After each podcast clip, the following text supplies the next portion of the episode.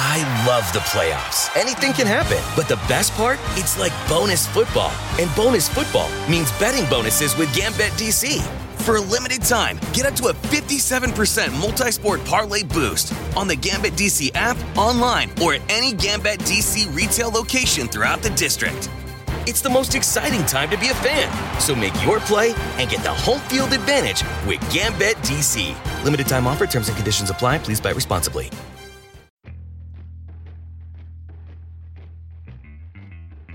Buongiorno, buon pomeriggio, buonasera a tutti i nerd all'ascolto. Io sono Jacopo, in mia compagnia questa sera c'è un boy, un solo, uno solo. Ecco, poi l'altro forse lo facciamo apparire tramite ologramma tipo Obi-Wan Kenobi, però vediamo, dai, con i nostri potenti mezzi combiniamo qualcosa. Benvenuto Strada. Ciao Jacopo, ciao a tutti, ciao a tutte, una grave mancanza e per questo Autostrade per l'Italia ce la pagherà.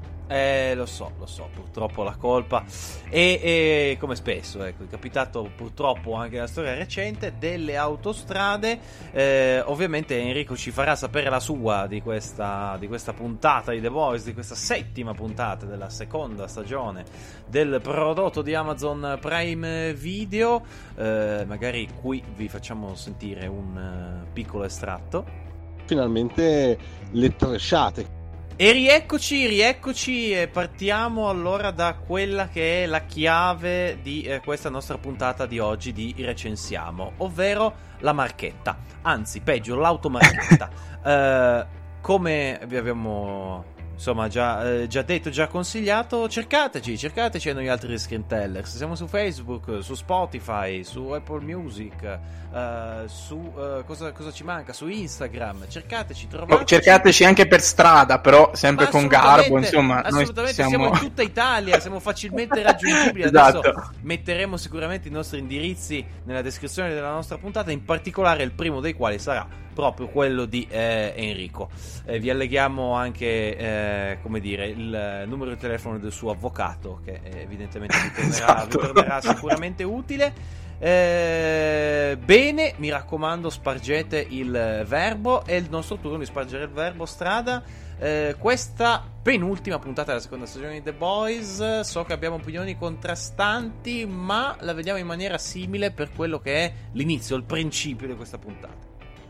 Eh, finalmente, finalmente, dai, The Boys ha dimostrato che si può iniziare una puntata in maniera semplice ma molto, molto efficace. E, ehm, This is America, eh, è, questi sono gli Stati Uniti in tre minuti di montaggio fatto molto bene. E, ehm, continuiamo a sentire appunto i discorsi e, e di Homelander e di Stormfront eh, che si insinuano lentamente ma inevitabilmente nella mente, nella testa di questo eh, anonimo personaggio che pensa semplicemente a fare il suo lavoro e a comportarsi da buon cittadino finché un giorno non prende una pistola e spara al proprietario di un, di un deli, di un, di un mini market, non, non so bene cosa quello fosse, eh, perché eh, dice di aver visto una luce nei suoi occhi che lo, gli ha fatto pensare ad un possibile superpotere presente. In più, il personaggio eh, è di etnia non caucasica, il personaggio che, eh, al, al, quale viene sparato è di etnia non caucasica. E, e di conseguenza un po' in maniera molto sintetica ma efficace come la propaganda elettorale generi mostri eh, anche nella realtà. Sì, eh, re, come dire, la, il commento comune che ho fatto con la nostra DX macchina preferita, perché sì, ho visto nuovamente questa puntata di The Boys in compagnia della nostra Federica, è stato unanime, cioè eh, ci hanno fatto vedere quello che è, eh, chiamiamolo così, l'elettore medio di Donald Trump, cioè una persona molto suggestionabile che eh, magari anche involontariamente eh, viene appunto guidata da quella che è la strategia della comunicazione, in questo caso di una multinazionale fittizia, ovvero della Vote, e eh, si eh, produce eh, nel, nel, più classico ecco, eh, dei, delle, delle, delle, cose brutte. E mh, poi, vabbè, eh, ovviamente non c'è solo la volta a fare eh, strategia di comunicazione, ci sono insomma tutti gli altri organi eh, preponderanti. C'è anche Patriota che fa strategia di comunicazione. E ecco, qua forse ci troviamo di nuovo eh, strada perché nel, pensi- nel momento ecco, in cui Patriota si esprime nel suo pensieri e preghiere, pensieri e preghiere, io l'avrei preso e gli avrei tirato il collo, però veramente insopportabile. Ma sì, veramente insopportabile, però appunto di nuovo eh, c'è tutta quella maschera istituzionale, no? Che, mh, mm, che viene mostrata, quindi a- anche qui proprio tutto il, il, discorso legato al tipo di comunicazione che passano eh, le televisioni, i giornali, eccetera, eccetera. Su questa seconda stagione, devo dire, con questa puntata eh, sono riuscito un po' di più ad entrare nella, nella, metafora appunto con la contemporaneità che voleva fare The Boys per tutta la seconda stagione e aveva soltanto sfiorato con questa puntata uh, ci, è, ci, è, entrato proprio dentro. Um, molto meno metaforica diciamo la, la visita di, di, Homelander e di, e di Stormfront poi al, a, a, Rebecca a Becca e al, e al figliolino di Homelander. Questa donna poverina non viene più lasciata in pace No, decisamente no. Eh, mi parli di, di, questa scena e diciamo vado a. Andiamo ecco, a, a descrivere, ad addentrarci in quello che è il corpus centrale di questa puntata, ovvero il, il rapporto padre o madre, in un caso, figlio o figlia. Cioè, eh, ne abbiamo tre, ecco, che ci vengono mostrati, se non vado errato. L'uno è proprio quello di Homelander con il suo pargoletto eh, il secondo è evidentemente quello tra Butcher e, e, il buon Babbo, e sì, era lo stesso attore meraviglioso che avete visto in Fringe. E il terzo è, è quello di uh, Starlight e della sua mammina, tesoro dolce che la vende alla Volt come se fosse un sacco di patate.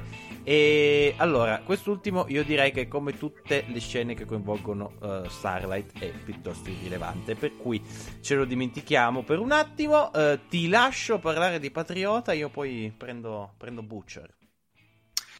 Sì, ma eh, di nuovo, Patriota uh, ritorna anche qui un po', un po', un po' ex abrupto, diciamo, dal, dal figlioletto insieme a Stormfront, questa volta appunto per dargli una, una famiglia fatta e, e, e finita. E, um, Becca prova a, a, opporre resistenza, ma neanche troppo. Eh, diciamo che eh, qui c'è ancora un po' un, una, una, una, mini crescita di, di, di Homelander, eh, in qualche modo, perché siamo passati dalle prime puntate in cui tentava di portarlo a sé con la forza, tra virgolette, a, in, mentre in questa settima puntata, grazie anche appunto all'aiuto di, di Stormfront, lo porta a sé con la, con la diplomazia, mettendolo, mettendolo anche contro, contro, la madre, eccetera. Ma eh, dunque, anche qui eh, è un po' il problema eh, no, di cui abbiamo parlato di di The Boys della mancanza di, di materiale narrativo. Eh, secondo me eh, ci sta come movimento, però arriva un po'. Eh, di corsa, arriva un po' all'improvviso eh, e non mi basta la giustificazione di Stormfront che vede una bambina e, e, e pensa alla, alla, sua di figlia e allora Homelander gli dice ah vabbè guarda allora adesso ti faccio il regalino andiamo a prenderci un bambino ce lo portiamo via e eh, cavalchiamo insieme verso il tramonto sono curioso adesso di vedere se poi questo, questo, questo pargo questo pargo in realtà ha già 7, 8, 9 anni non so quanti però è, già abbastanza grande eh, avrà un un, un, ruolo, un mini ruolo nel, nella chiusura del personaggio di, di Homelander per questa seconda stagione. Non so cosa ne pensi tu. Ma eh, è, è, tutto più che, più che, possibile proprio perché, come dicevi nella scorsa puntata, eh, hanno aperto in, non so più quante porte in questa seconda stagione e adesso però hanno solo più un episodio e gli tocca chiuderne qualcuna, quindi si eh devono, si devono un attimino inventare qualcosa.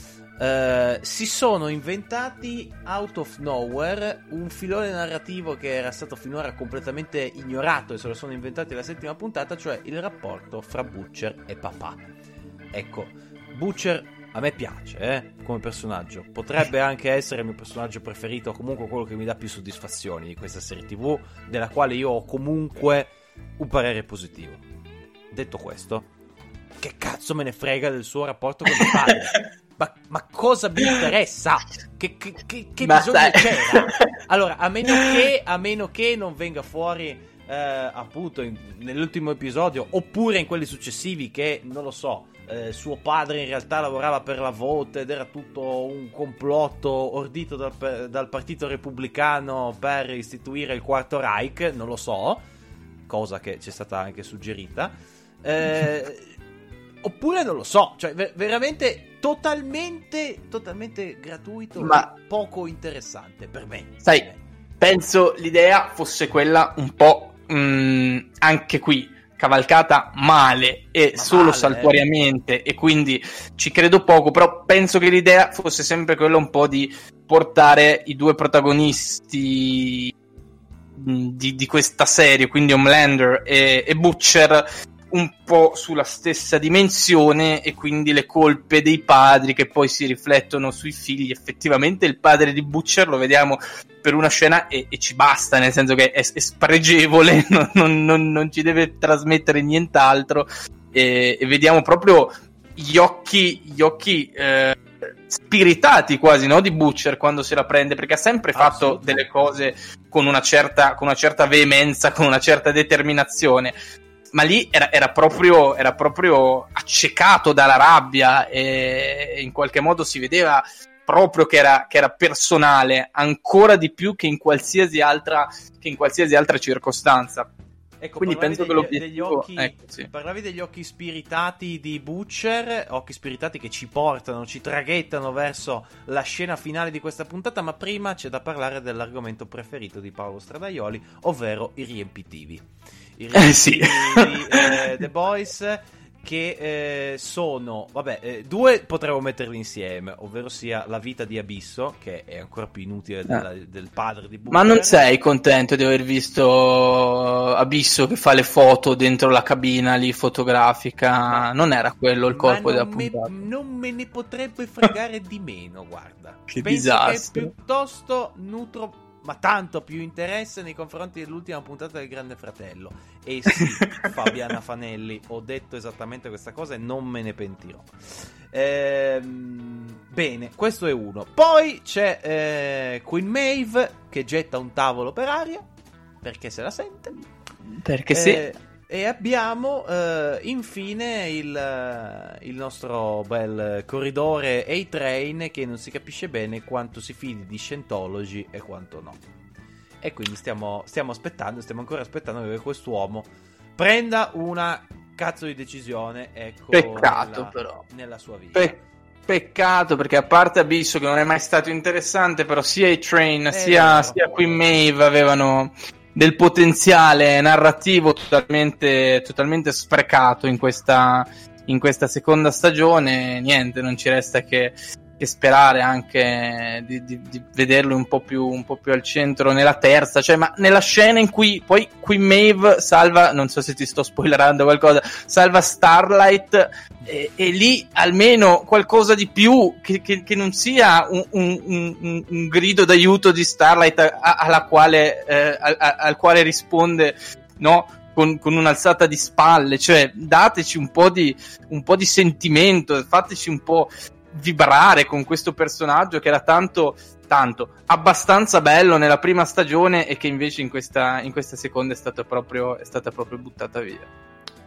Parli appunto della scena di Queen Maeve e andiamo a, a, a parlare di nuovo rapidamente eh, di quello che n- non lo definirei esattamente un riempitivo, perché comunque il personaggio di uh, il Fiaccola, buonanima, eh, Buonanima. Ha, ha, comunque fatto il suo in questa seconda stagione e, e qualcosa di, di, differente ce l'ha fatto vedere e no, non mi riferisco ai porno sui supereroi, quelli Brazzer si fa già vedere da anni.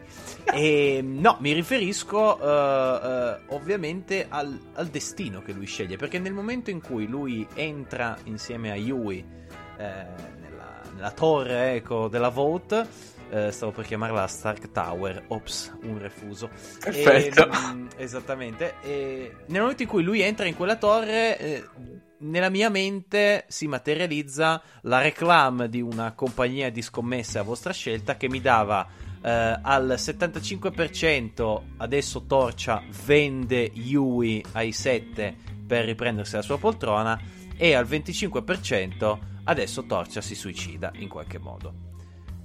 Ed evidentemente ha Eh. optato per, per la seconda opzione avevo eh, evidentemente captato, anche se non così bene, eh, della, della tristezza nei suoi occhi ha deciso di manifestarla così. Hanno deciso di fargli rubare anche una mano eh, successivamente al suo decesso perché è The Boys e perché certe cose vanno, vanno fatte e... mm, e- The Boys, The Boysing. eh, Mamma mia. Questa- su questa aspetta che è arrivata dritta, dritta al cuore. E mm, parlavamo di mani, di mani mozzate perché sì. E, e, strada, parlami un po' di queste teste Ma- scoppiate perché sì.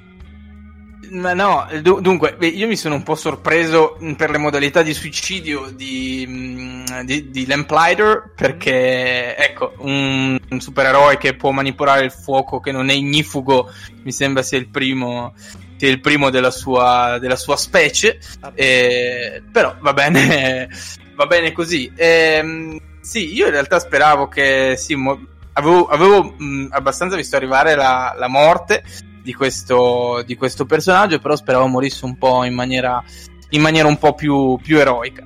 Eh, momento rom-com tra Yui e Starlight, dopo quando lui riesce a liberarla totalmente ingiustificato, cosa ci fai qui? E cosa ci faccio? Ti vengo dietro da due stagioni, secondo te cosa ci faccio? Vabbè.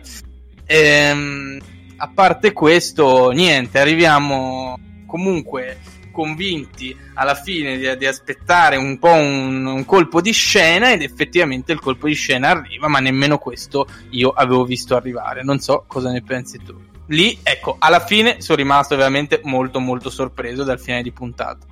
Mm, ma allora, io mi aspettavo che prima o poi qualche testa, ecco, eh, sarebbe saltata, letteralmente. Il vero senso della parola. Perché, eh, non perché sia l'ispettore Gadget o Conan o quello che volete voi, però ecco, se tu in sede di presentazione della puntata mi fai il riassunto delle puntate precedenti e mi fai vedere a caso la testa di quella povera donzella della CIA che esplode, io mi aspetto che in questa puntata verrà fatta esplodere qualche testa. Non era ancora successo nulla fino ad adesso.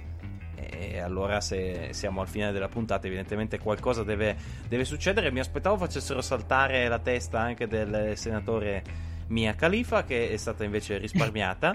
Sono stati invece puniti praticamente tutti gli altri i presenti.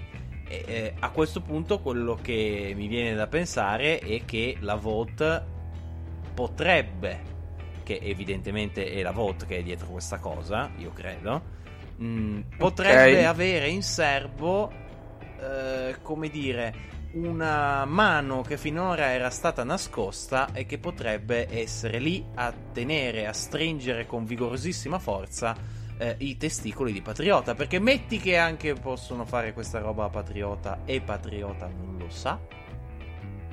Eh, eh, Giusto. Potrebbe, potrebbe essere una lettura, così come potrebbero essercene altre, eh, per carità. Può essere quello. A me era venuta in mente anche la, la sorella maggiore di, di Eleven, che, che nella puntata precedente scompare in quest'auto, eccetera, e poi oggi non la. E poi, oh, appunto, oggi in questa puntata non l'abbiamo, non l'abbiamo più vista. Eh, lei ha questi poteri un po', un po' così di far esplodere cose a random. E quindi, e quindi dai, no, mh, nel senso, cioè, mh, come, come- come finale di, di- di- di- di penultima puntata ci sta tutto e, e c'è un, secondo me, un, cioè, almeno io ho abbastanza hype per, quest'ultima, per quest'ultimo episodio. Detto ciò, appunto, eh, secondo me tutto quello che non va è, è- è prima di questa puntata ed è connesso a questa puntata nella misura in cui ci sono appunto delle storie che non hai sviluppato, delle storie che non interessano e, e- e delle storie che, che, che gioco forza, ma quello è giusto, eh, troveranno uno sbocco soltanto nella terza stagione.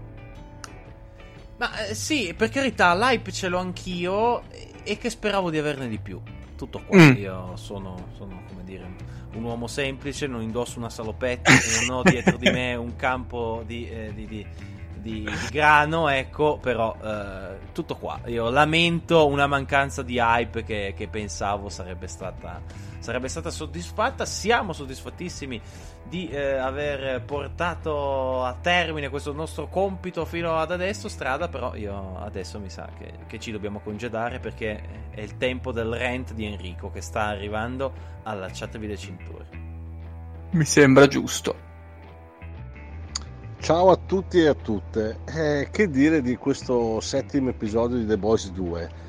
si torna al passato, finalmente un episodio all'altezza, un episodio con uh, poche cose negative da, da, dire, tanta carne al fuoco, tante cose interessanti e soprattutto finalmente le tresciate che si vedono all'interno sono quelle che vogliamo vedere in The Boys, non sono uh, cose fine a se stesse, prive di ogni gusto e decoro, ma qualcosa che colpisce, che colpisce forte allo stomaco.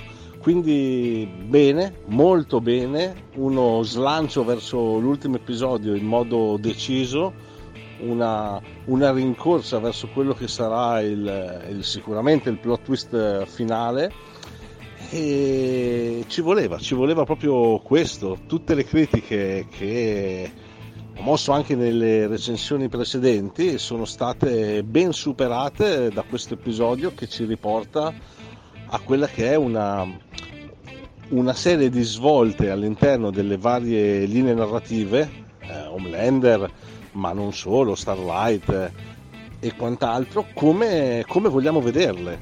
Eh, un bel, una bella conclusione del personaggio di Fiaccola che finalmente si, si, sfrutta un personaggio secondario in modo interessante, in modo decisamente interessante. Purtroppo non si riescono a salvare i personaggi di E-Train e di Abisso, che restano sempre sullo sfondo con il loro diciamo, ruolo macchiettistico che un po' secondo me fa, fa soffrire la, la visione, i ritmi della visione, ma per il resto tutto gestito veramente, veramente molto, molto bene. Eh, interessante anche la scena finale con, con lo sguardo di, di, Butcher che ha deciso, ha deciso cosa va fatto e, non potrà essere che qualcosa di, di estremo. Eh, bella anche la scena di Homelander con Stormfront e il figlio di Homelander, mm, molto ben gestita, eh, diciamo una versione family drama come, come, ci piace, che porta ciccia in più. E adesso è tutto sul piatto, è tutto sul piatto in attesa di un finale che eh, non può che essere scoppiettante se il livello è quello di quest'ultimo episodio. Dai, vediamo la prossima settimana. Finalmente, finalmente c'è dell'hype. Ciao a tutti.